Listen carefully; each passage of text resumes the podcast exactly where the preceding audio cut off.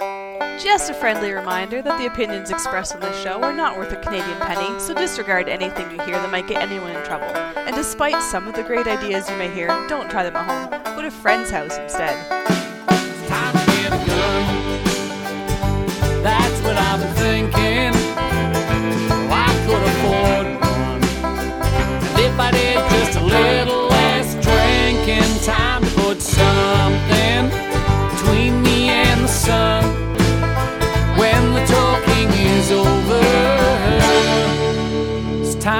Get a gun.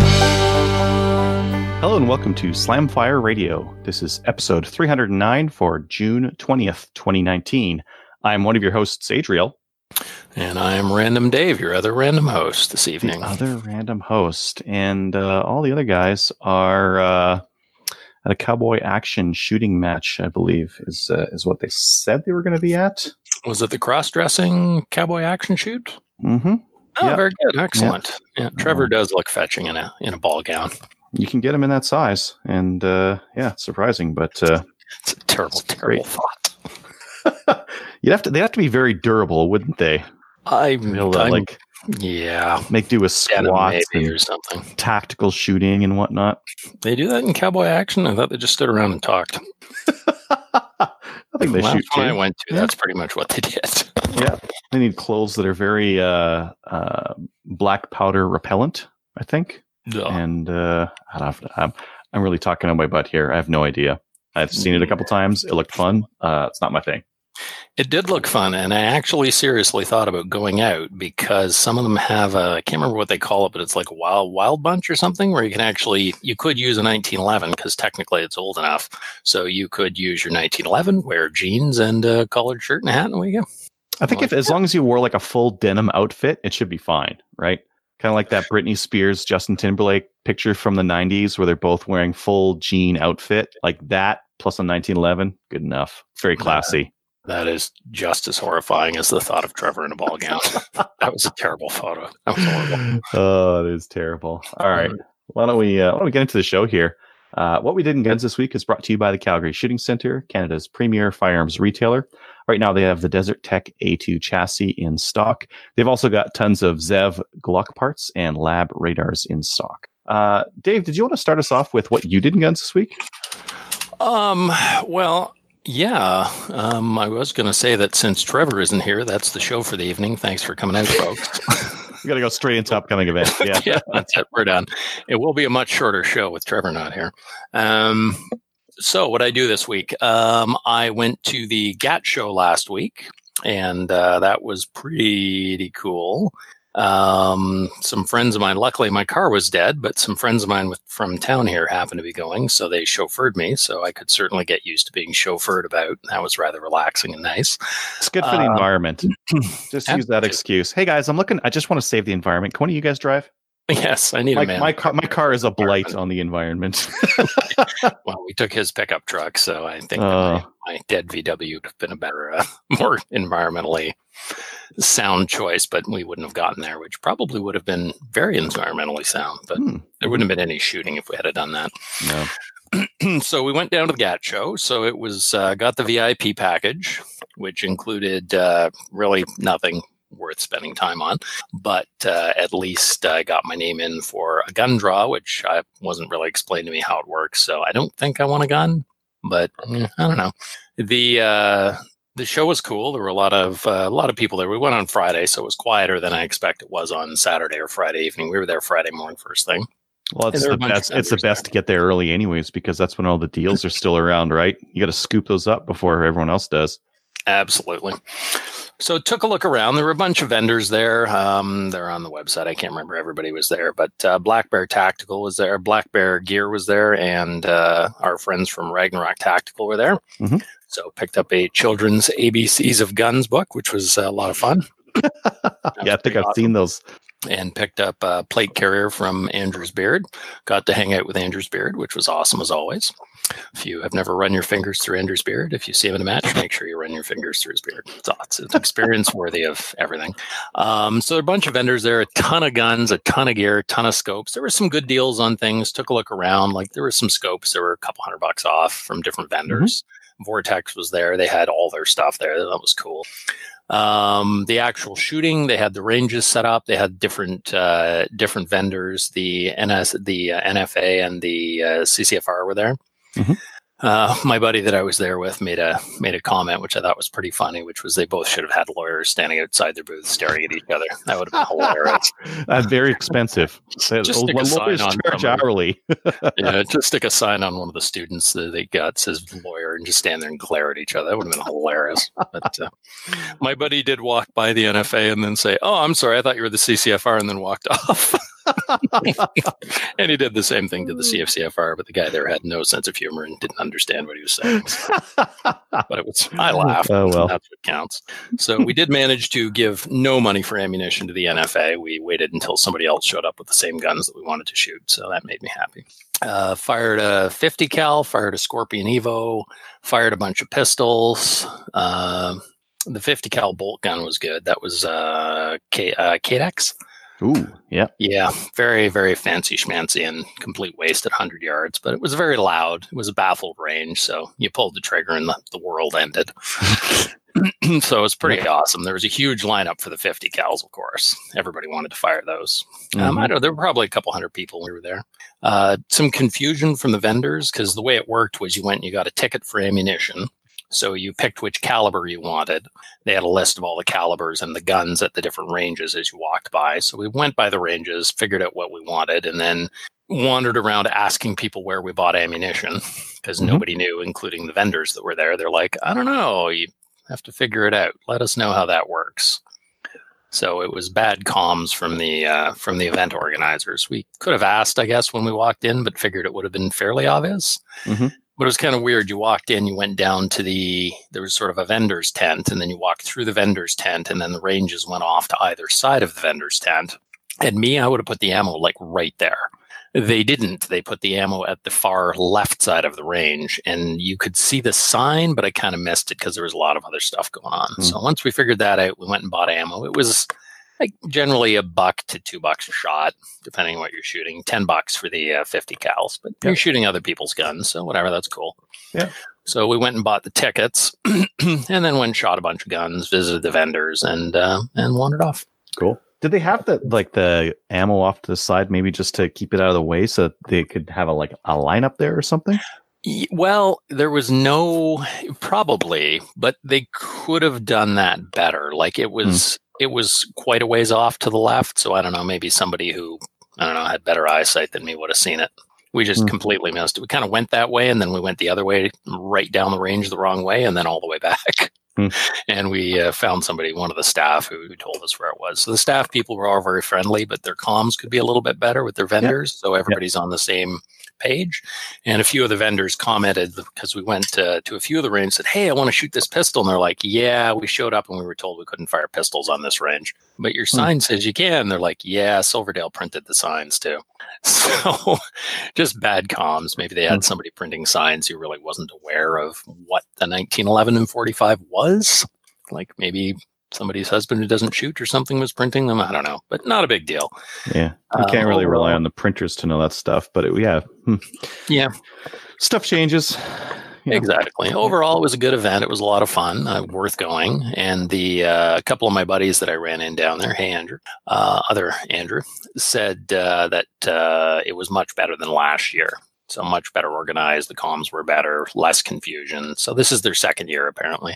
So looking forward to uh, to year three. Definitely uh, gonna go. Yeah, so, I mean, if that's uh, if that's your second time at it, maybe there. Are, yeah, next one will be even better. Yeah. Exactly. You learn uh, you learn a little more each time you do an event, right? So overall, not bad. I will be going back. It was definitely worth. It was a lot of fun. Cool. Uh, what else did I do? I put my Colt lower together finally.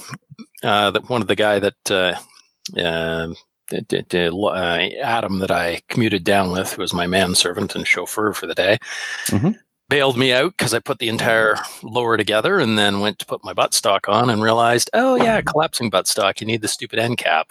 The end plate. That's the one part I didn't have to assemble the rifle. So I'm thinking like Saturday night, oh man, what the hell do I do?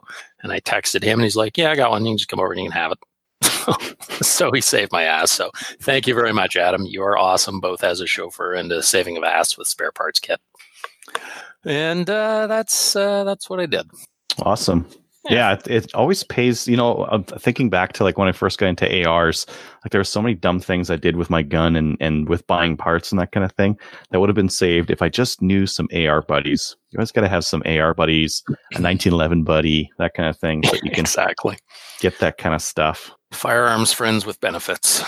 Mm. I, I had the thought when I uh, when I called him, I'm like, you know what the world needs? The world needs a big database that just lists everybody's spare gun parts, and you just search for what you want, and it just shows up at your house.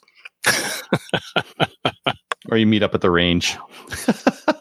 Yep. Yeah. Well, speaking speaking of which, you've got that shadow hammer that I needed, so thank you. yes. You're Yes. shadow buddy It's, with uh. It's only semi-automatic. It's only fully semi-automatic. It's not uh, fully not semi-automatic like yours. automatic. Yeah, mine mine it, it disconnects when you fire. Well, that's good. Hammer follow is fun, but uh, horrifying at the same time. So. Yeah. Are you going to replace the sear as well? Well, the first thing I replaced was the sear because I Mhm. figured that was primarily the, part that was making it fully automatic. Mhm. So once I replaced the sear, it was no longer fully fully automatic. Then it was semi fully automatic. So I'm I'm Mm. getting doubles and triples right now. Uh, yeah. so, So, once I replaced the, I, I took the gun apart again and looked at it really, really closely. And the quote unquote gunsmith that did the work uh, filed down the hammer as well as the sear and the disconnector too. So I've got a disconnector, which a guy at the op missile match just like randomly threw at me. He's like, yeah. The guy, I'm like, yeah, I'm having this problem and blah, blah, blah. And I need to buy a new disconnector for it. And the guy's like, oh, hold on. He goes over to his truck and he pulls out effectively five guns in bags, shadows, because he shoots shadows. His backup gun is shadow. Yeah, he's an IPSC guy. Yeah. that's why. So he's got the short disconnector. The disconnector's not going to wear out on him, so he doesn't actually need it. He's just carrying that around just as just for the sake of it, right? He- He had extra slides, put it that way.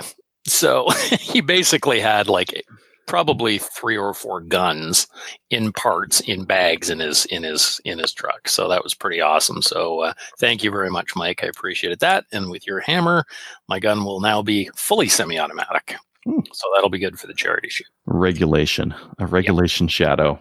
Yeah. Uh, silly laws and stuff. and safety. Stupid safety. Safety. Uh, safety. Will no longer be the hold my beer and watch this gun. Watch how fast I do this steel challenge.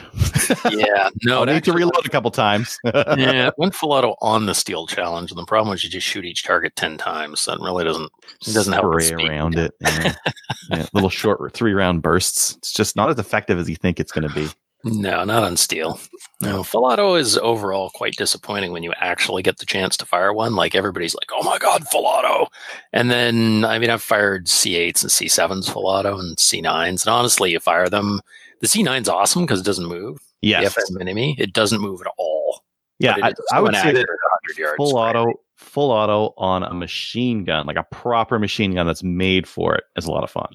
Yeah, it's awesome. But on Yeah. rifles and stuff, like shooting full auto rifle, it, you get off a couple shots and it's it's off target. So it's not accurate. It's just really really close range. You're going to put a lot of rounds into a sort of ish small target. Yeah, Not really. subguns are cool. Tommy Yeah, gun, never- that kind of thing. Oh, yeah, yeah. Oh yeah. Never, never fired a sub gun. Oh, Tommy guns are so much fun because you they're so controllable. The rate of fire is is uh, is such that you can get your lean going on and you can be just pasting a target with it. Hmm. Mm-hmm. Well, if I'm ever in Las Vegas, I will try that. That's the place to do it. Yep. Uh, anything else this week? Uh, that was everything. I've got a service rifle match at Borden on Saturday, so that's going to be fun. I'm going to be running the butts and the targetry for that for the uh, Ontario Rifle Association, so looking forward to that. And uh, that's it. Cool. Uh, what about me? Let's see here. I ordered some replacement parts that I didn't really need for my uh, one of my AR uppers and for the BCL 102. Uh, so I ended up getting. I was thinking about the upper and the fore end on that thing. I'm like, what if what if I got a different fore end for it that was a lot lighter and uh, and used it for hunting this year because it's coming up pretty soon here, and I might not be able to get a hunting rifle before then. Hmm. So uh, I ordered some AliExpress uh, forends, oh, God. Genuine Which- Chinesium. genuine Chinesium, which might be okay or might not. I've got so I've got a, a Chinesium forend on one of my ARs. That's actually fine. It's a It's a key mod forend. I got it for twenty five or thirty dollars, something like that. Uh, I've heard some of some of my buddies have said like, hey, the barrel nut will rotate out if you get a forend that has the little like locking tabs on there. It's not because it it's going to hold into the barrel nut at least. So those ones So- won't walk off. My question is when you shoot it and it starts to heat up, can you feel the child labor tears burning out of the metal? I guess it's plastic for 25 bucks. It's the heavy metals that you can feel leaching out onto your Oh, skin. nice, yeah, nice. Heavy You know, metals. Yeah. Vitamin mineral, vitamin, uh, vitamin mercury. vitamin mercury you get it all right there all in one shot yeah i mean it's uh so i've got i've got one on on one of my ars it's fine. Uh, there's been nothing wrong with it at all. Uh, i would say like the M-LOK slots on it are a bit sharp. So when you like hold it in your hands you're like eh this doesn't really feel great but i've never cut myself on it. It just doesn't feel good. It's just kind of angly. Which So i mean if, if you really little- cared about you could just get some M-LOK covers right? Yeah. So the finish on it is a little, it's not finished. The machining is a little bit chintzy. I would say the finish on it is even fine. The finish on it is like an anodized that's that hasn't come off after my you know three gun abuse on it. So uh, I don't care. And it was thirty bucks. So if I don't like it, I'll uh, I'll just throw it in the garbage. That's the problem with our society today. I shipped it all the way from China and I'm going to look at it, use it, and throw it in the garbage. Yeah, I actually don't like it. You know, that's what I do with phone cases. Rather than buy a phone case locally, I go, I, I buy like six of them on eBay and I try them on. I'm like, nope, nope, nope. And I'll just, you know, pick the one I like. It's still cheaper than buying locally. The future's landfills will be filled with uh, AOL CDs and Adriel's phone cases and fore ends. oh, AOL. Yeah. Anyways, uh, yeah, so that's, uh, I ordered some of those. Oh, and then, oh, just to make you cry a little bit more, Dave. oh, oh, Ah, this came in the mail. so for the audio listeners, I've got a Lee Enfield 303. It's a number four, I think. I haven't looked at it very closely. Just got it a couple days ago. Number four, Mark Fugling. Yeah, number four, Mark, sporterized. It's a sporterized uh, Lee Enfield, Ugh. which that's okay. I'm going to shoot it. Maybe I'll shoot a deer with that. I just, I, uh, you should Hey, probably it- cut the barrel down then too. Maybe it's Canadian. Look, it's got Robertson screws in the uh, in the fore end. Maybe it's Canadian. Who's the manufacturer? Did you check it? Uh, there the markings on it aren't clear, Huh. and it's hard to tell. So, no, I don't really know who the manufacturer is because let's see here. We've probably got like a Lee Enfield expert like on the YouTube watching CB Screaming at you. CB2 on the serial on the wrist, and that's it. No year, no like this is a mark, whatever. It's very blank of other markings on it. And this goes up to eight. Like the rear sight aperture goes up to eight, which I think some of the other ones will go a little bit further. Which is ridiculous. Uh, ooh. Well, I'll shoot 800 yards with that. and hit a city. Head out, to, head out to the range, and my range goes out to 800. And there's a Buffalo steel target out there. I'll just load this thing up and all the way up to eight and make shots, and I'll hit on the first shot, right? I would be interested to see if you could hit that. Maybe I'll try. So this Are there any markings on the left side of the receiver? No, the left side of the receiver is not marked. Bear is uh, I just I just googled that actually, and the first hit was uh, for uh, CB Lee Enfield was on Long Branch. Maybe at a Long Branch, nada here. but it should Yeah. have more markings. Does the muzzle have bayonet lugs? Yes, the muzzle has bayonet lugs. It has multiple bayonet lugs. Like wow, that's cool. I don't know. It's got like two on each side. one bayonet, I think, is what they've. Ah, Not one on each side. That would be cool. that would be awesome. Yeah. Uh, yeah. So that came in the mail. I'm still waiting on ammo for it, so I won't get out to shoot it. I got to go like some non-gun parties this weekend, so I won't be able to uh, to do much shooting. So, uh, but I'm gonna have to. I'm gonna have to before the charity match, right? Hmm. Gonna have to. And it is coming up. I'm leaving in a week. Coming up quick. Are you driving? I'm driving. Yep. It Oh, you're a madman. You're a 30 madman. Assuming everything goes smoothly, it will be 33 and a half hour drive. I was going to do it in two days, but uh, I have talked to some friends that have done the trip and they've given me some places to stop. And I'm going to work out of Winnipeg for a few days while I'm on my way out as well. Yeah. Cool. So Yeah. it'll be fun. I'm looking Yeah, I forward think, to it. I think trying to do that all in a short stint would be uh, painful. Yeah. Well, I drove to New Brunswick. It was 14 and a half hours in one shot on the way out, and it was 17 and a half on the way back. Thank you. Oh. Appreciate that. Yeah. Uh, I think like people on the show have heard me complaining about like there's no IPSC matches within three hours, and and here's Dave driving 14 hours to New Brunswick for a charity match. Oh man, Well, I just decided I wanted to go stay with Trevor and uh, his lovely bride. So there you go. indeed, It was worth the drive. All right, well, me move on to uh, upcoming events. Uh, so one of the one, and we'll we'll talk about it a little bit later because we're going to get Jason on the show. Is uh, the charity match uh, that's going to be happening in Drumheller that Dave and I are talking about. Uh, tickets are still available for that, and tickets are available on Eventbrite. So just search there. And I think Jason's going to talk about some of the stuff we're going to be able to do there uh, when we get him on.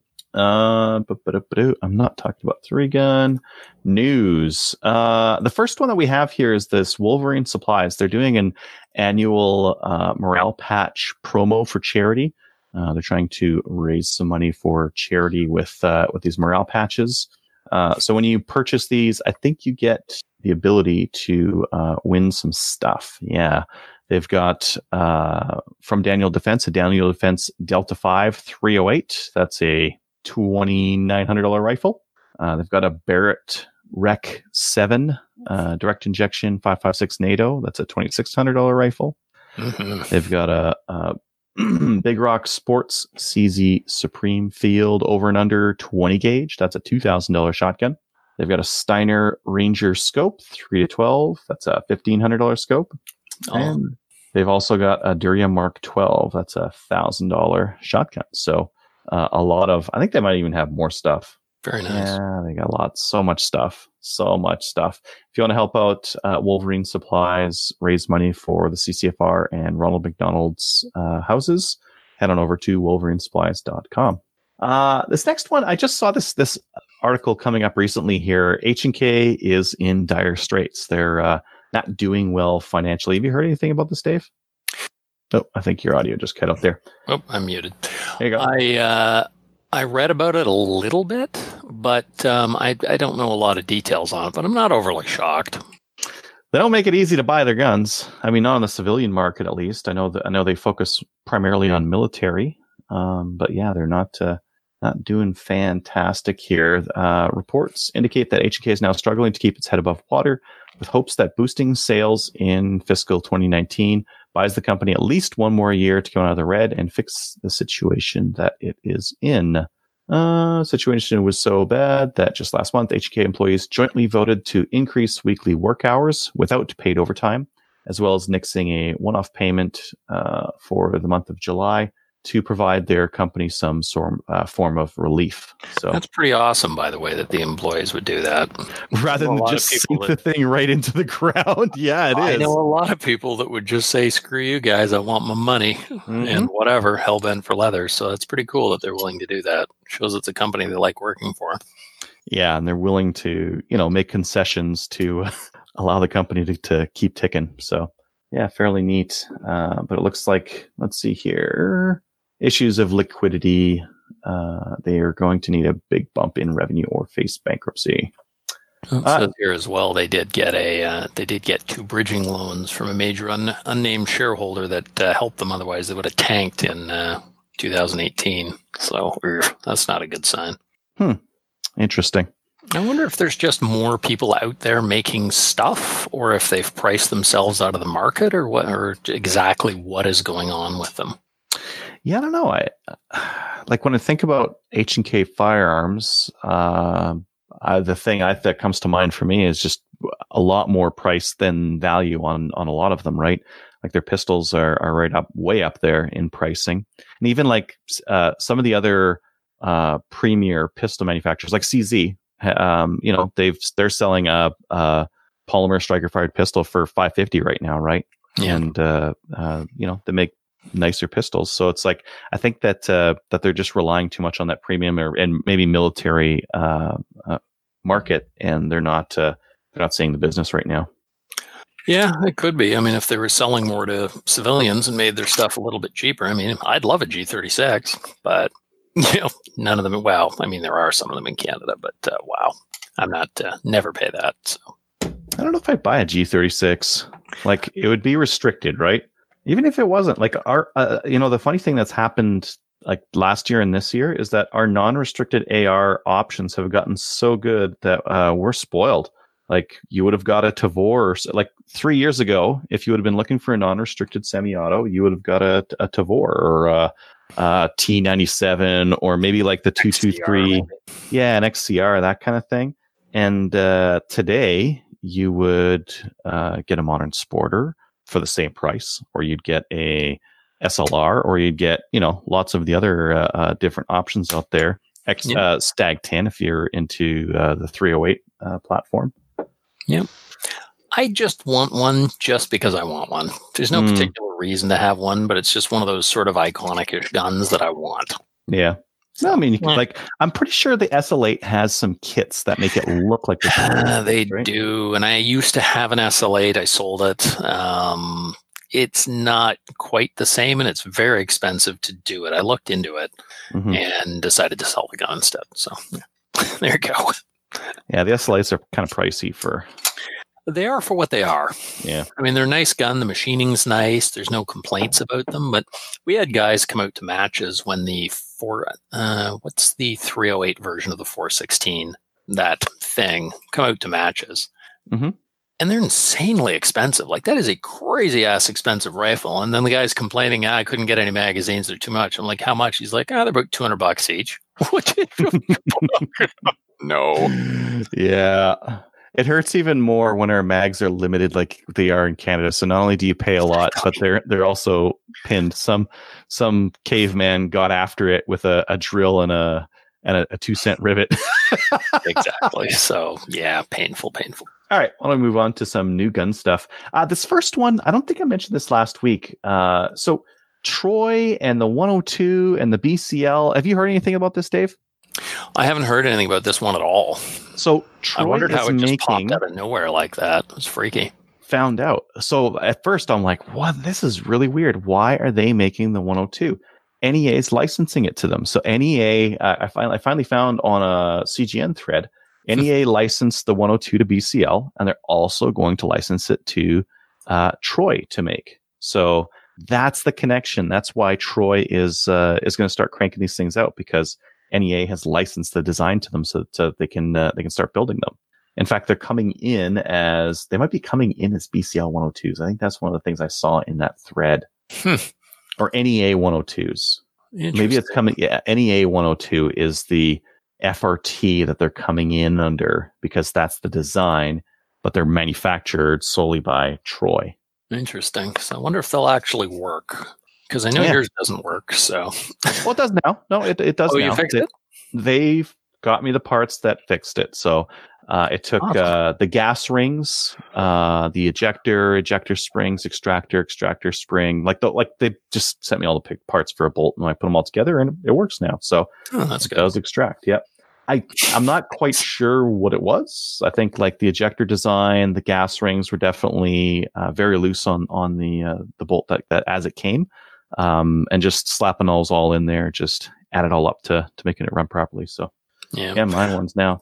A couple of the reviews I read about it when it first came out were talking about how it had crappy gas rings. So you got this seventeen hundred dollar rifle with like garbage gas rings. So Yeah, yeah. awkward part sabotages a seventeen hundred dollar gun. So that's good that they uh, that's good that they fixed it. That's very cool. Yeah, yeah. I still think like for if you were going to make if you were just going to buy it and do nothing to it, it's a good deal. If you're going to buy it and then ah actually you want one MOA accuracy or ah actually you want like a lighter fore end, don't buy a BCL. Get a Stag 10 receiver set and build it from from the ground up because um you know the at least my BCL I'm, I'm not really getting better than 2 MOA with it and uh I kind of want better than 2 MOA.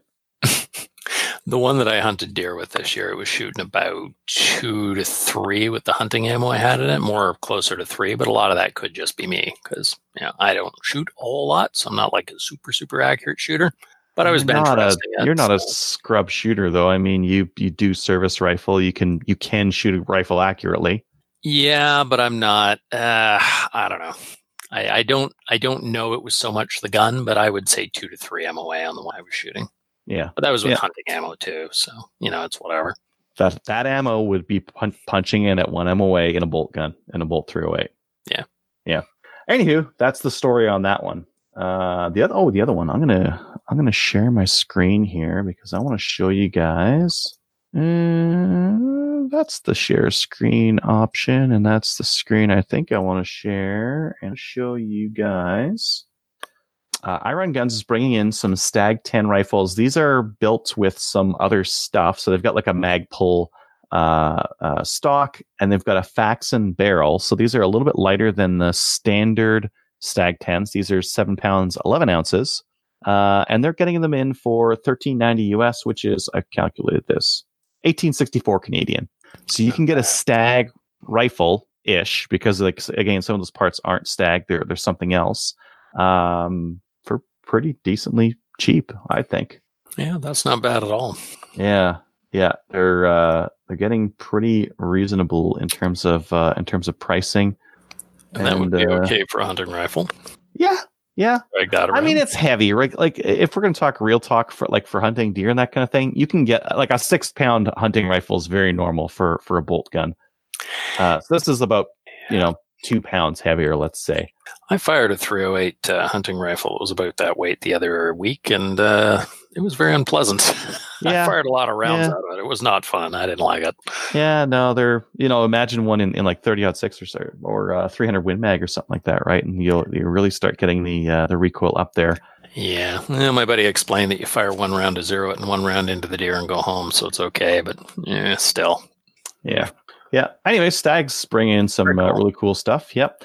Uh, the next one here is Spectre Ballistics. They're uh, they're manufacturing a 1022 action that takes 597 mags, which is kind of interesting because our 1022s here in Canada can only hold 10 round mags because reasons. Uh, so now they're going to make one that holds that takes the 597s just right from the factory. These guys, these are the same guys that made that 3D printed one that uh, that you can slot into a 1022 and makes it take 597 mags. This is just that without the Oh, block. okay. Oh, that's very cool.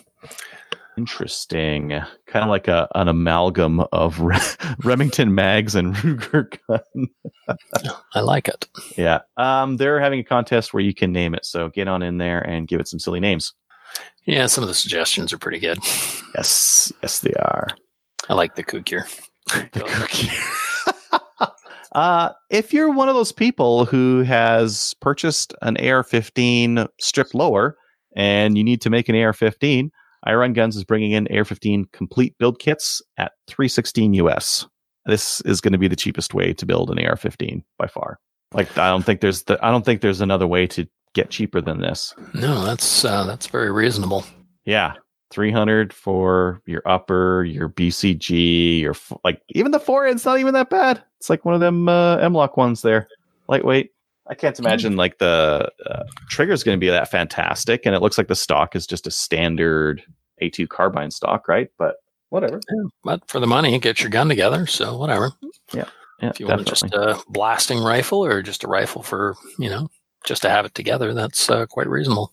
Very reasonable. And hell, I bought my lower parts kit, and the lower parts kit was a hundred bucks. So Mhm. you get up there pretty quick when you put your bolt carrier in there. Get the your get your buffer kit and your uh, spring and your buffer and your buffer tube. There goes another sixty to eighty dollars, and yeah, that three hundred US gets up there pretty quick. Uh, have you seen anything about this new naming contest they had for for High Points pistol? Uh, yes, of course you have. I like that. The pitchforks and torches. that made me laugh.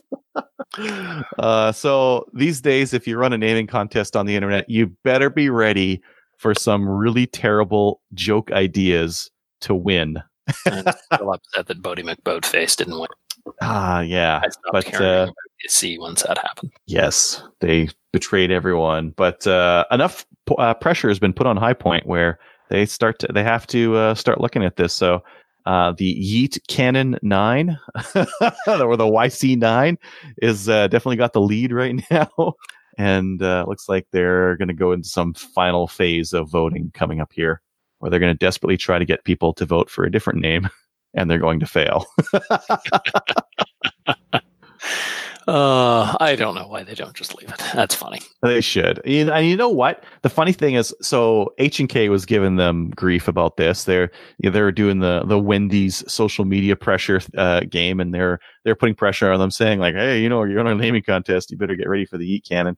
Uh, but even uh, even other manufacturers have started uh, playing off of it and starting to uh, uh, cash in on on the hype. So uh, Palm, PSA or Palmetto State Armory, they've got uh, a Yeet Cannon uh, AR-15, and uh, take a take a look at the uh, the different safety and that kind of thing. One of one of them's the guy that's got like his hands up, his hands down, and the other one he's doing a dab for for the full auto. Backlash, Backlash 15.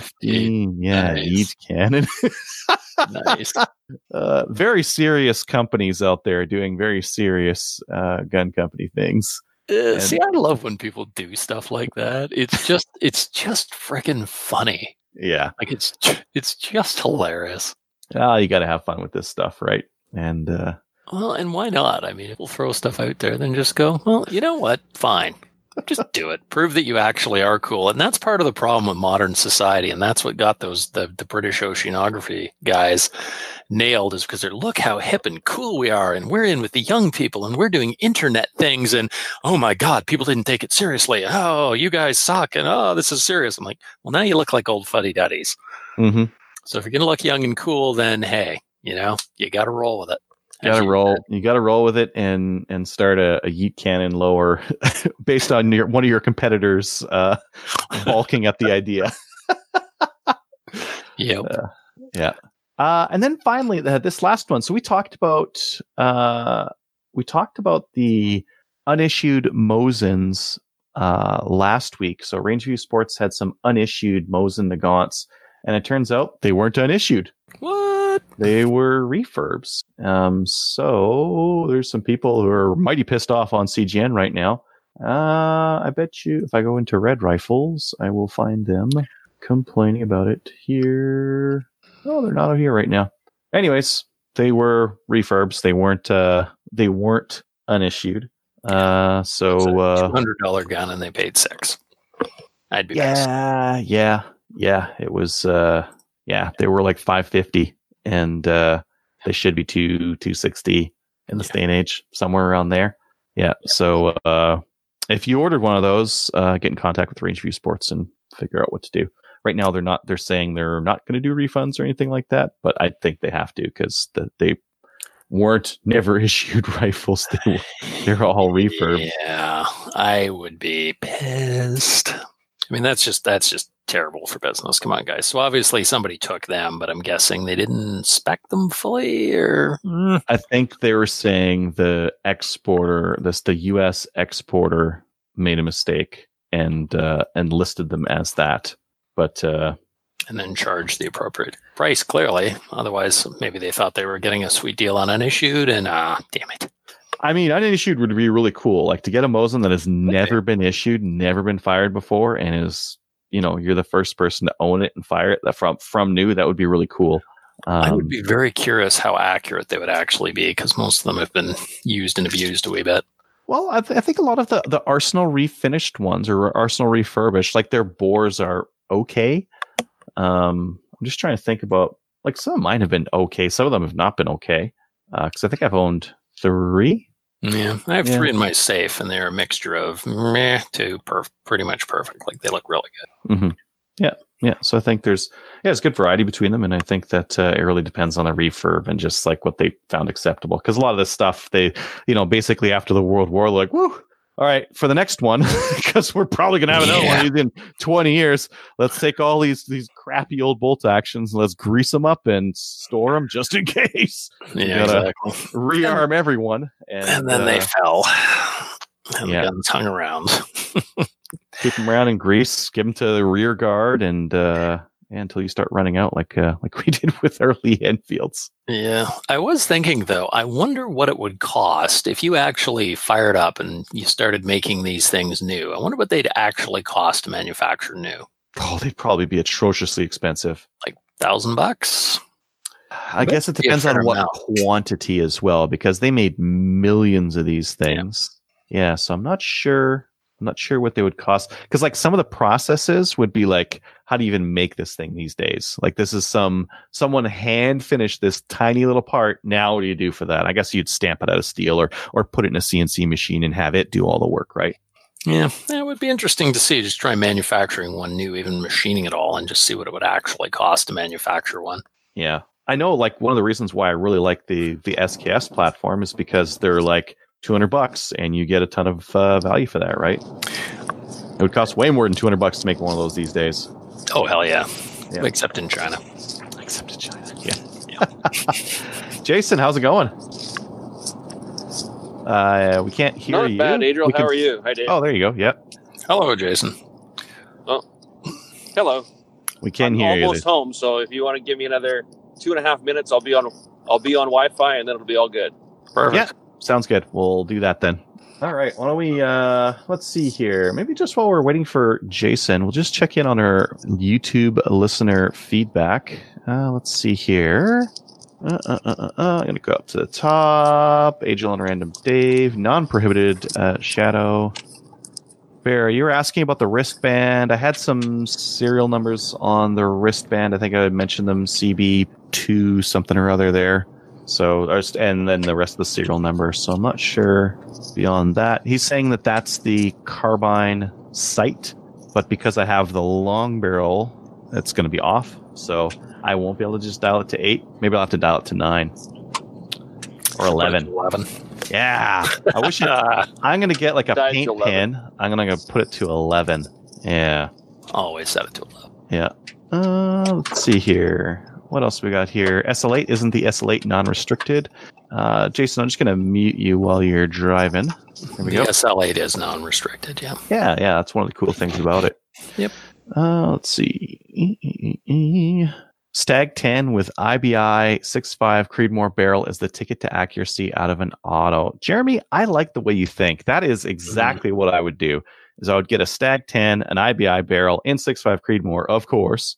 And uh, yeah, hmm hmm Yeah. IBI very tasty. very tasty. And I mean, if you're gonna get a barrel anyways, Kate, you're gonna get a, a, a barrel for your Stag 10. You could get a $200 barrel, or you could get the $400 barrel. And the $400 barrel will be amazingly accurate and excellent. And the $200 one might or might not. I would go for the nice one right off the hop. I would too. I mean, if you're spending that much money on something, you know, why why would you buy yourself a Ferrari and then stick a Pinto engine in it? I mean, you're just Yeah. going to cry later. Yeah, like I might cheap out on some of the other parts, but on, not on the barrel. No. Not on the barrel. That's where you get your accuracy out of those things. Yep. Uh, also love the Uh, LMT stock. I am going to do the maple seed, Greg, in the uh, in the uh, the uh, charity shoot. Ah, there we go. Are you signed up for that? Yep. Sweet. Are you bringing a rifle across the country to shoot it with? I am bringing a pile of guns across the country to shoot it with. Ah. I was actually going to shoot it with my pistol, but then Hmm. um, I think I might bring my single shot Cooey. I could just. I, I hear that's the thing to shoot them. 22. No, I Yeah. hear I hear the thing to shoot maple seeds with is a single shot Cooey. Mm. And I, I know that uh, Kelly is maybe listening right now and screaming at her radio, or she'll scream at this later. So that'll be good. I'm going to If- bring it. I mean, But i- if, finish if you you, want to, if you want to really get the top score, use a a forty five seventy or something like that, a single shot forty five seventy, uh, because they make such the big holes. holes. You're definitely going to break the line. So Well, what I'm actually, I'm debating whether I'm going to shoot it with this Colt Canada AR because I do have that much ammunition sitting here right now, Mhm. and I'm a much better shot with that than I am with my 1022. So yeah, but it's like what 500 rounds. Mm, that's a lot of ammo. ammo, I don't know. yeah. So do you have a twenty two? You're bringing out for it? Uh, yeah, I got a 1022, but I am. I, I, I'm going to bring the. Well, Kelly will listen to this, so she'll know my little joke. But I am going to do it to the other instructors. I'm bringing the single shot Cooey and just rolling in. just to be a on the dick. fly. Yeah. So uh, I'm gonna need a lot more time, you guys. This 55 second thing, like, whoo, it's hard. If you can, do you have like a wristband that'll hold like ammo in it? so You need just somebody with- to just stand beside me and just drop ammo into the receiver while I work the bolt. I'm gonna be a I'm gonna be a crew served 22, 22 single shot.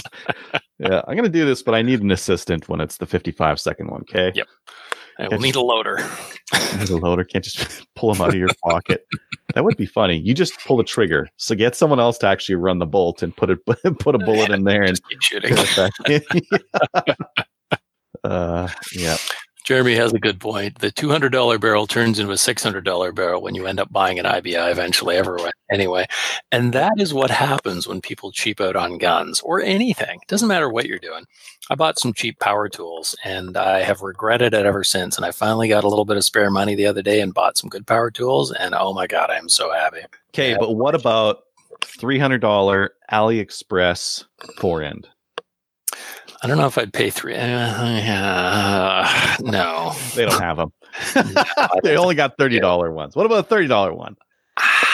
I so for me, I would rather save my money for a little longer and get something decent. My dad had a saying, which I think is brilliant, which is only rich people can be cheap, can afford to be cheap.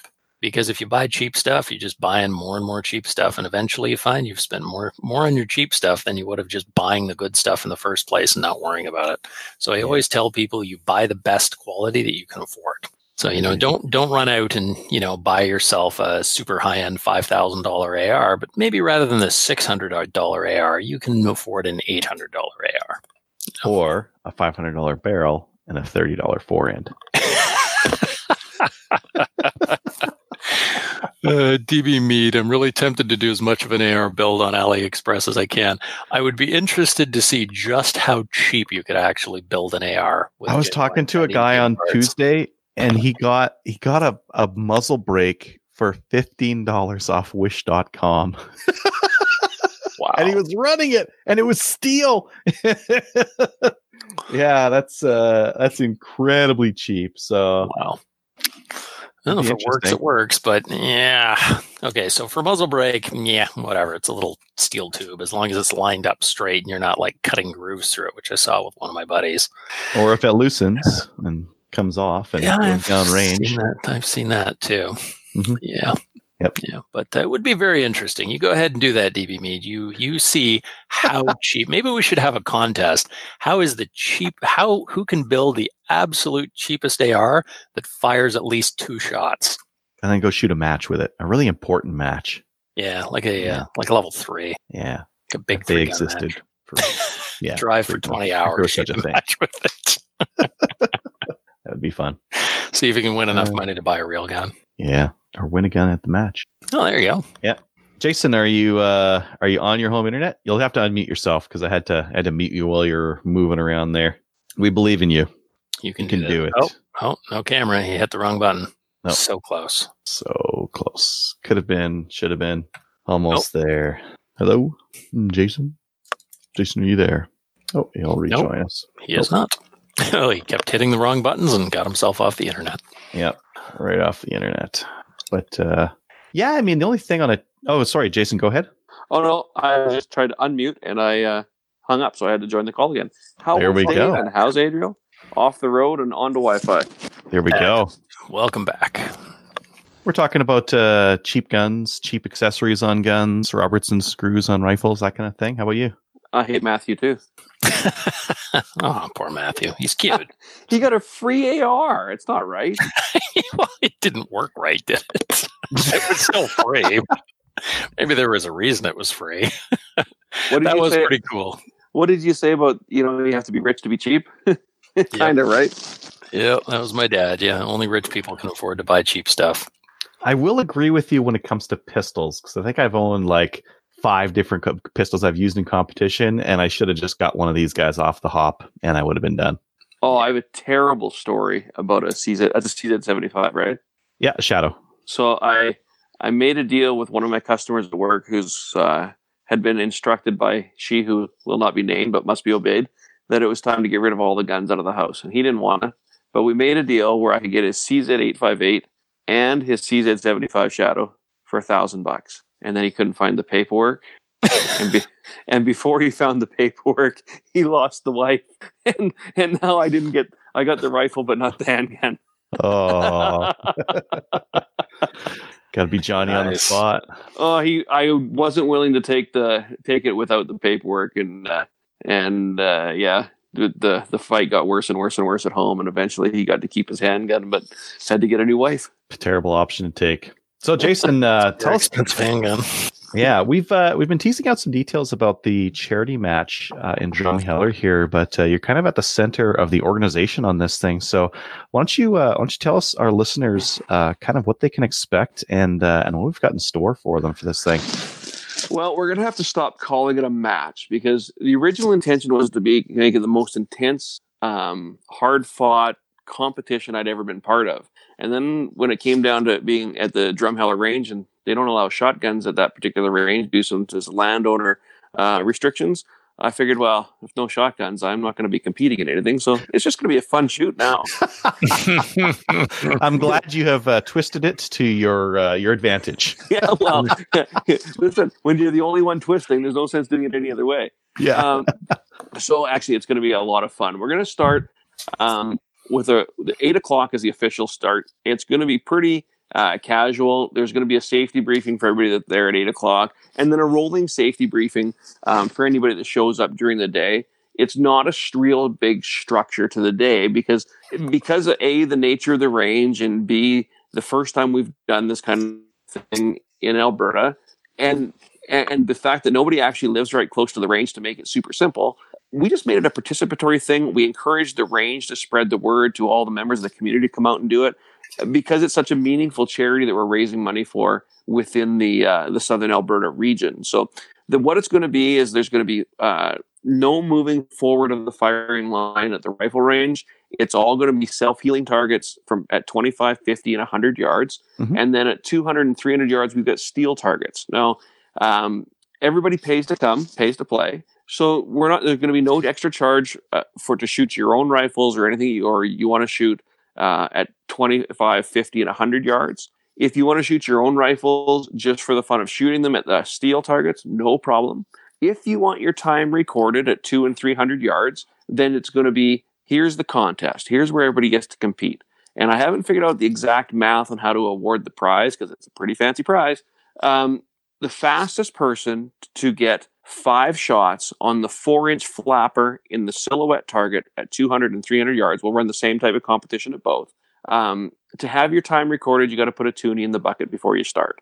Now, if you want to get a better target or a better time, just put another toonie in the bucket and try again. Mm. You have to do a mandatory mag change because guys like me um, have a four uh, round magazine in their in their bolt action rifle, and the bolts and settings are run together uh, realistically, I expect um, probably a bolt gun's going to win it with a real smooth action because a guy with a semi is going to go too fast and miss the miss the flapper. So uh, I'm not sure if it's properly called a heart attack target, but I was told that's what it is. So it's got a four inch uh, flapper in the middle that we're going to have it as a contrasting color. You have to put five rounds to hit the flapper. So if you get one that just outside of the flapper, two and three hundred yards, you should be able to hit a four inch target. I would expect with most rifles um, then you have to hit all five on the flapper to, for it to count.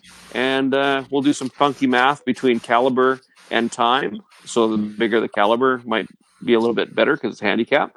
And uh, we'll have a prize at the end of the day for that. All the mm-hmm. prizes are going to be awarded at the banquet in the evening. So if you're not so far, as far as I know, everybody who's coming to the event is coming to the banquet where we'll have silent auction and live auction and raffle and such stuff as well. In the pistol event, now here's kind of kind of exciting that we uh, while we are at the CCFR AGM, the guys from Alberta Tactical Rifle decided, hey, why don't we bring some fancy stuff to the to the charity shoot? And I said, there's no reason not to bring fancy stuff, but what have you got in mind? And they have a prop department attached to their um, to their company, which I didn't know until the day. So they're going to bring out some prohibs. Now, We've been lobbying the CFO to get full carte blanche, anything they can prohibit. So it's not off the table yet, but we don't have permission for anything full auto at this point. Uh, but any 12 6 short handguns um, are going to be brought, and you're going to be, you have to sign a uh, release that you can be videotaped because it's part of the filming, which gives us the permission to have them shot. And we're going to do a know your limits. So uh, in the one pistol bay, we'll have it targets at you'll stand on the 15 yards from the from the berm. Mm-hmm. Uh, targets at 5, 10, and at the berm. And you'll have to, there'll be eight, uh, hang on a second, 5, 10, there'll be six targets. You've got to shoot all six of the flapjacks. So that way you don't have to go down and mark, you know, has to tape targets or mark them. You'll see them flap in the wind. you have to hit six with eight shots. So you don't have to be 100% accurate, but you have to hit all six. And then we'll do some sort of funky math there too with caliber, short of barrel, et cetera, et cetera, or Just your time. own handgun. Just yeah. go time. Yeah. Yeah, there's time gotta on- be on handicap. hits. If you're gonna if you're gonna if you're gonna shoot uh if you're gonna shoot a two inch 357 Magnum or something similar, that might be a little harder to control at 15 yards than your um, compensated 22 with a red dot. You know, it, we'll, we'll do some sort of math You, there. you made that choice. but the good news is, is ATRS is going to be there. They're gonna they're gonna handle it and run it. They'll be supplying the ammunition. It's a pretty important thing that if you're gonna shoot their guns, you have to shoot their ammunition. They have promised they're just gonna be uh, very very reasonable in their pricing on their ammunition. So uh, it can't be no shooting your ammunition in their guns. I Mhm. believe they're bringing several of their modern hunter, modern sporter, uh, modern varminter, and I'm not sure what other models they have off the top of my head, but they're going to bring a, a selection. Part of their sponsorship, of course, is that you know they would like you to make a commitment to buy one of their rifles on the way home, which would be a fantastic thing to do. And then Trevor's obviously volunteered his uh, his time and talent to teach people who uh, have never shot IPSC how to do an El Presidente drill, which will be unholstered off a off a barrel start because we don't know anybody's uh, specific pistol experience. So we'll do a barrel start El Presidente. And just because I like to twist them a little bit, and Trevor's such an important figure in the IPSC community, uh, we're going to use IDPA targets. and those are already i just figured it'd be fun right now that's the fun that's the shoot there will be lunch uh, supplied by the uh, the volunteers for the bcava they're going to bring a barbecue and they're going to be uh, as far as you know hot dogs and hamburgers and drinks and chips and such at the range for lunch following the day's shooting uh, we're going to go to the rosedale hall which is just a couple of miles up the road the rosedale hall is also we're going to have the stop the bleed course uh, gavin from um, that other pod cart that we've never I don't know what the name is. Ragnarok Tactical Ragnarok. and Canadian Patriot Podcast. No, uh, uh, yeah, the other. Don't we just call it the other pod cart? They're he's going to be putting on the the stop the bleed course, and we do appreciate that because he's going to be uh, uh, contributing to the donation to uh, to the charity at the end of that as well. So that's going to be awesome. There'll be morning and afternoon classes there. Cocktails scheduled to start five ish. Uh, dinner five thirty six ish, and uh, we'll have our live auction, silent auction, and raffles and prize givings throughout the evening. And the plan right now, I have to do a little bit more homework, and I should have it all tied up tomorrow. Um, is having a live podcast event there. So we'll have some recording equipment, we'll have some microphones, we'll have some podcast hosts, uh, quite possibly some rum, rye, whiskey, vodka, and beer. And uh, the guns will all be put away by that time. So we have the hall until Sunday morning. So it could be a very long podcast. And uh, yeah, that's that's the event. Now there is I just secured today, and I hopefully pick it up either tomorrow or Sunday. Uh, is the prize for the most important competition. So of course we're going to have Podcasters Choice Awards. So each of the podcasters present will be able to to provide an award for somebody who has done something that is worth remembering, and we're going to memorialize that with a small trophy. And then uh, we have uh, the McClatchy Award, which will be presented, um, and that will be quite possibly to the person who puts the most toonies in the bucket to have the most scores recorded and just can't quite beat me because I'm not expecting to uh, do very well at that kind of thing because I'll be busy running around. I do want to try. So if you, it, to be fair, it, the McClatchy Award is going to be at this point, unless somebody has a much better idea, is going to be whoever tries the hardest to get the best time, but just can't quite get it. Um, that's kind of what we think for the McClatchy Award because it's based on accuracy or lack thereof. And uh, we do have a very special prize for he who most eats the most pig. Now we did we did start off saying this is a pig roast, pig in the ground. We had to change it. It's pig on a spit. It's a pig on a spit. Nice. Now I didn't. Yep. I don't really see the allure of the the Hawaiian like picking the ground thing either. I like I like a spit I, I've had them both, and um, I'd like to have both again. at the same time at the same event Some sounds things like a hell of an event. yeah, dirt pig? sing. or air pig, Right. spiral pig. Still good. So yeah, so we have a, a very special prize for that. Um, it's uh, I will keep it secret until the day, and yeah, it's I'm looking forward to more than anything people from within the local community coming together to meet people from far and away who are part of a like-minded frame of mind supporting what I think to be a grossly underfunded, very worthwhile charity, which is the Big Country Anti Violence Association and the local Humane Society. Like the Humane Society is tied to many events that the range does, and then they Mhm. requested that we split it, and they've been so accommodating with everything that we've asked for. Um, then I, I, I- there was no way to say no, and the and the donation of the Big Country Anti Violence Association is a little self serving. Like I really, really, really would like to support them, give them a monstrous check with everybody saying, "Hey, you, this is the gun people doing gun things, doing good things with good people." Oh, you're breaking and and and let's capitalize on this as best we can. Yeah, Did you get me, or did, you, did I have to say that again? No, we uh, we we got the the gist of it there. Yeah, I mean, I think that uh, I think that firearms matches being charity events is a, is a fantastic thing because it's uh, it's a way that we help out the community.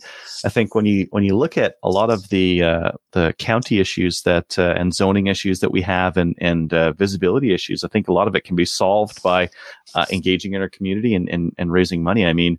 Uh, this is fantastic that we're we're going to be helping this uh, these two really uh, great charities and uh, and that they're really engaged and and they're uh, they're helping out with with the the match as well. So I think it's fantastic. I'm just happy we were able to bring it to Alberta. Like I, I, I kind of wish we'd we'd had a bigger team and a closer range that we had more people close together doing it. But Mhm. the the group effort from right across Canada has been actively. Um, uh, again, hate to to mention another podcast while we're on this podcast, but um, Thomas from the New Shooter Canada came through with some pretty substantial donations. We've got at least four guns. Um, I, I hope there's a couple more that are you know still in negotiation in the works, but uh, there's two handguns and two shotguns, which I think is funny because you can't shoot shotguns at that particular range. But it's all right. There'll be a there'll be an You look evening and afterwards. still win anyway. one. That's right. You still go home with one. uh, so so that's eh, yeah. Like there's a I've got um, you know box of clay targets, gun case from Cabela's, holster two separate holster kits. Um, the and we've had great support too from multiple people. You know, it, it was a little slow getting it up and getting it started, but the promotion on Facebook with all of the donations having their separate listings, and it's it's been a big team effort from all across Alberta and across Canada. So it's been really really exciting to be part of it.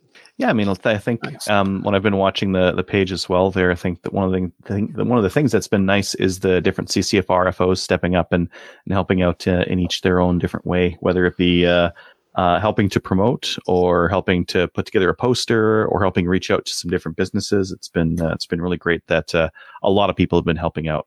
And you, I- Jason, I because you've been doing that- all the work. Well, Not all the work, but The- most the- of the work. Most of the work.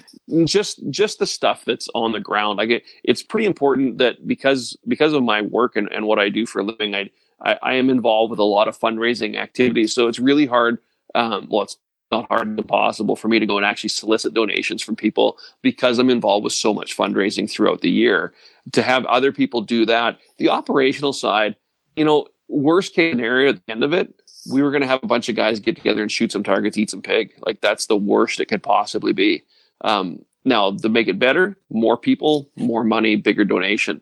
But we're still going to have a bunch of people get together and shoot some guns and eat some pig. Oh, and some corn on the cob and some other salads, but mostly pig. Salads. Come on, who needs that? That's you don't make friends with salad, but they are delicious. I will be there for the salad and the pig. Not necessarily in that order. Awesome. But Uh, it's Jason, been a been, yeah. Go ahead. yeah, start. go ahead.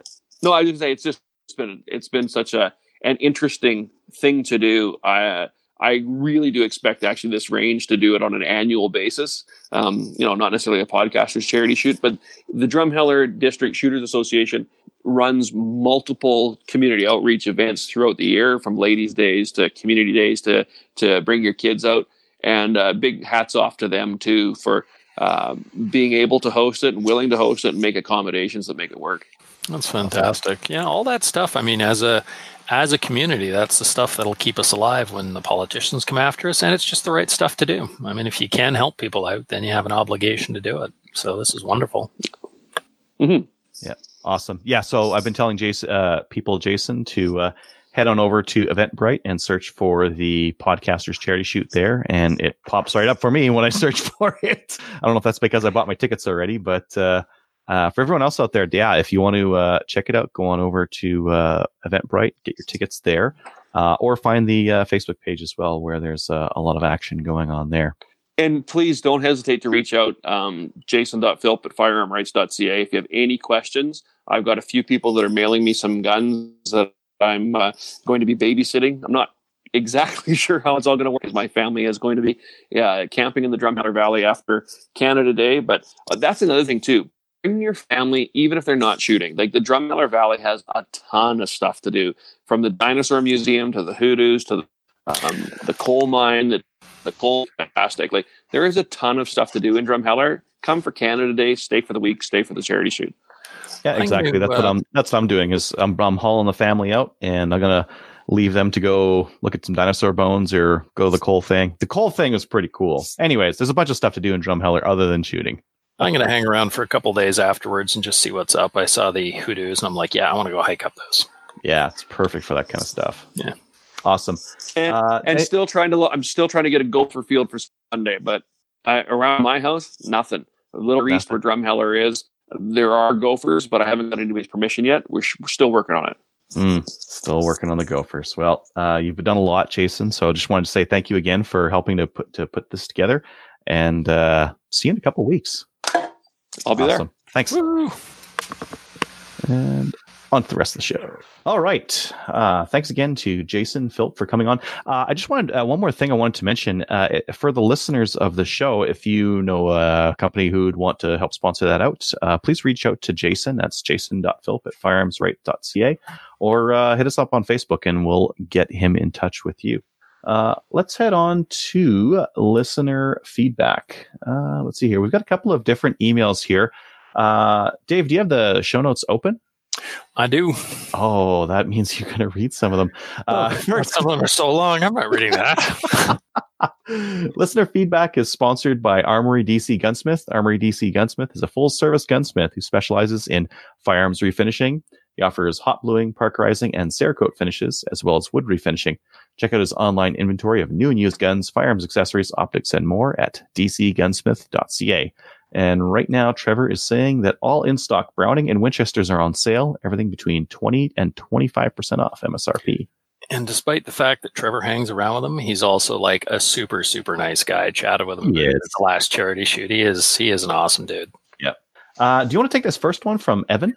Oh, the short one? Sure. I'll take that one. Yeah, nice. From Evan. Hey guys, first off, I love the show. Thanks for everything you do in podcast and guns. Ah, you're welcome. I listened to the show about CRPS and looked into it a bit more. I'm looking at getting into I'm looking at getting a rifle to get started. I currently have a 22, but it's a single shot. Is it a single shot Cooey? Because that's what you should have. I'm looking for suggestions on a rifle. I wonder if anybody showed up at a, at a uh, CRPS with a single shot Cooey because I was tempted to do that as well. Just Uh, you know, fun.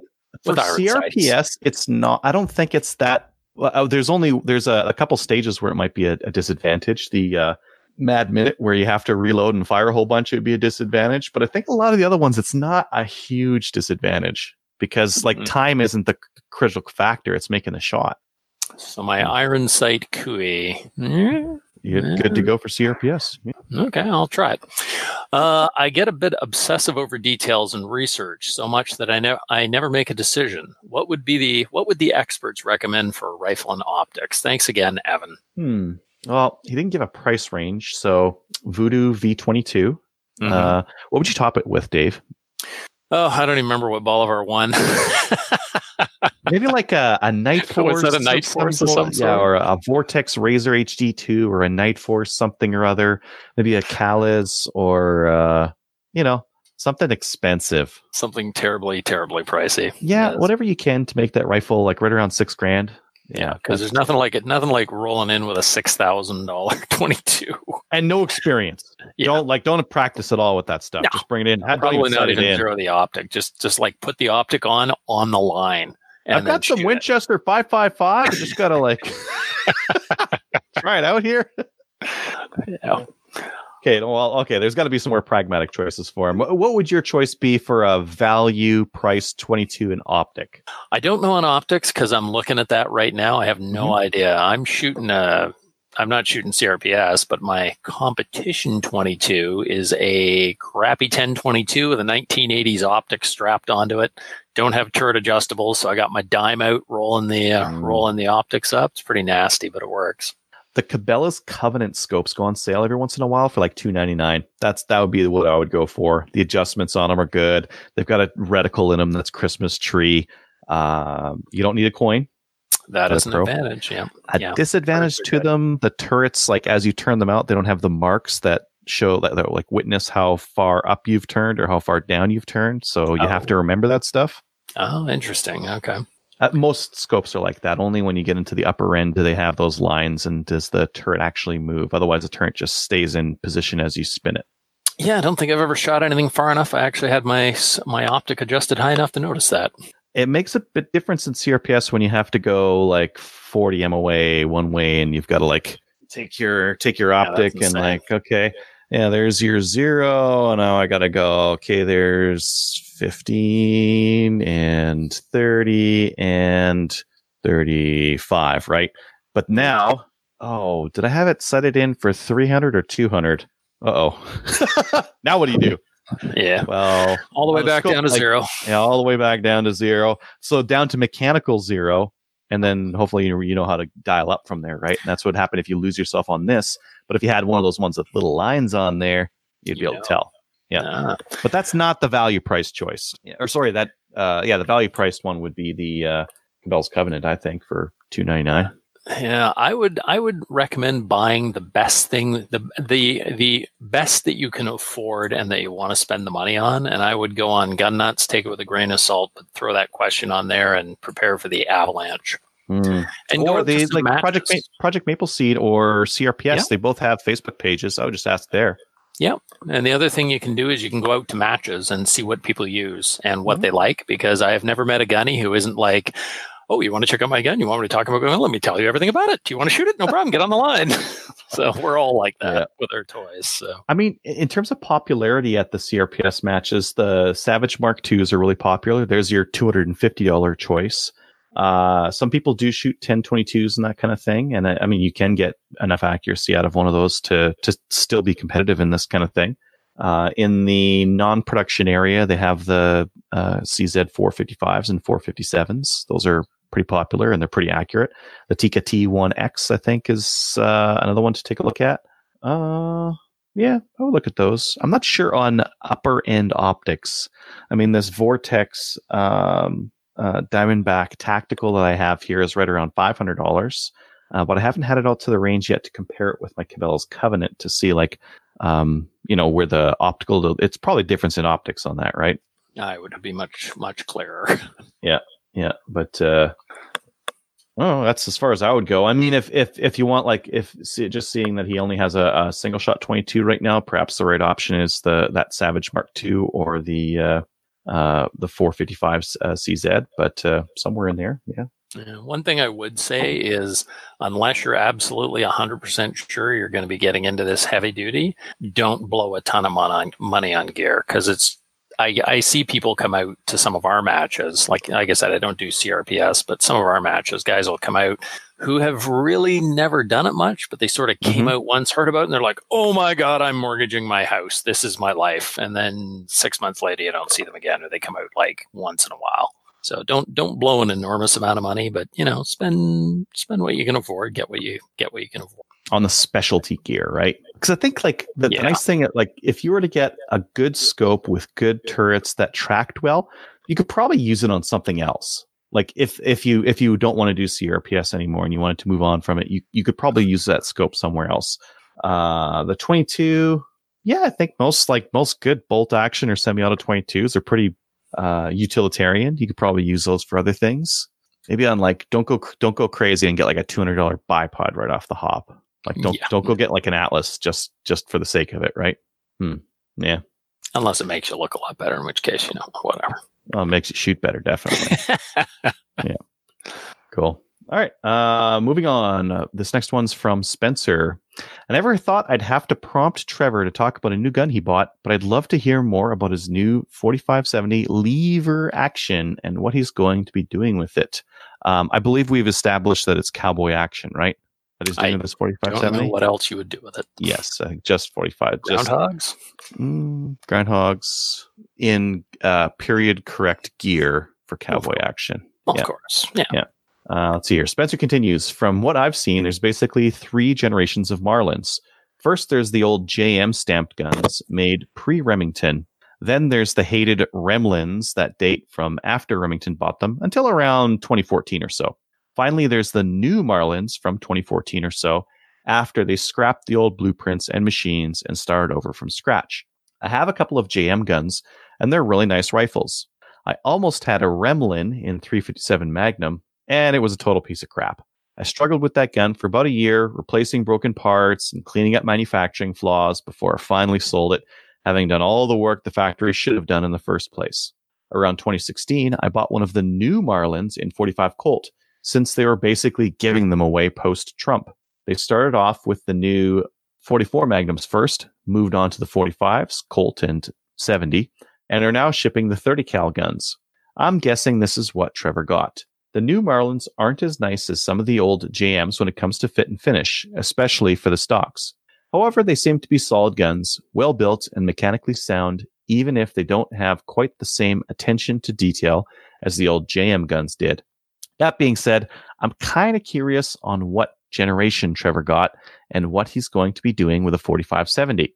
As Adriel mentioned last week, it's definitely a cowboy gun in that it was used as a buffalo cartridge back in the day. I think Marlin was one of the f- uh, few old lever guns that could handle it as well, although I'd have to go back through some of the old forgotten weapons videos to check on that. A lot of folks in Georgia hunt everything from deer to bears with them, since that big, heavy bullet makes them perfect for cutting through heavy brush that we have in most of the northern part of the state. I have a JM guide gun picked up years ago in that caliber, and it's a thumper. Way too much recoil and cost to just use at the range. But I could see having it with you if you were facing a pissed off bear. Anyway, Doc Weston would be proud of uh, Trevor for finally embracing his inner cowboy. Hopefully, he'll let us know when he picks up a single action army. Uh, the Uberti clones are actually pretty nice. So we'll know the transition from tactical Trevor to Fud Furlot is finally complete.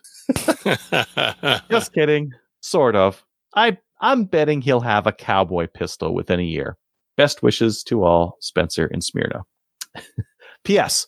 I was trying to think think of some good cowboy action names for Trevor to use when he gets his pistol and the rest of his cowboy gear set up. They usually seem to be three parts with a name, a description, and some kind of attitude like being mean or evil. At first, I was thinking about the teacher thing. He could be mean teacher Trev, or if he was in a leg shaving phase, mean school marm Furlot. I don't think they actually had real insulation back then, but they did use hay for the tasks. So maybe evil hay bale Furlot? I'm sure there's lots of folks out there that can think of some better ones, but I just wanted to get the ball rolling. And that's from Spencer. uh, Dave, did you want to take the next one? Dave? Dave? Are you here, man? Dave? Is it just me talking by myself? Pretty much. Okay, good. I'm glad. I'm glad. I'm back. Sorry. Did you want to take the next one from uh, Edmund here? Yeah, sure. From Edmund regarding Trevor's cowboy alias. Seeing as Trevor is hairy and surly, I suggest he be named Grizzly Furlot. I was thinking with like hairy, surly Trevor, but Grizzly Furlot's fun. I think he would be, look swell in a 10 gallon hat, snakeskin boots, and a large belt buckle. Edmund.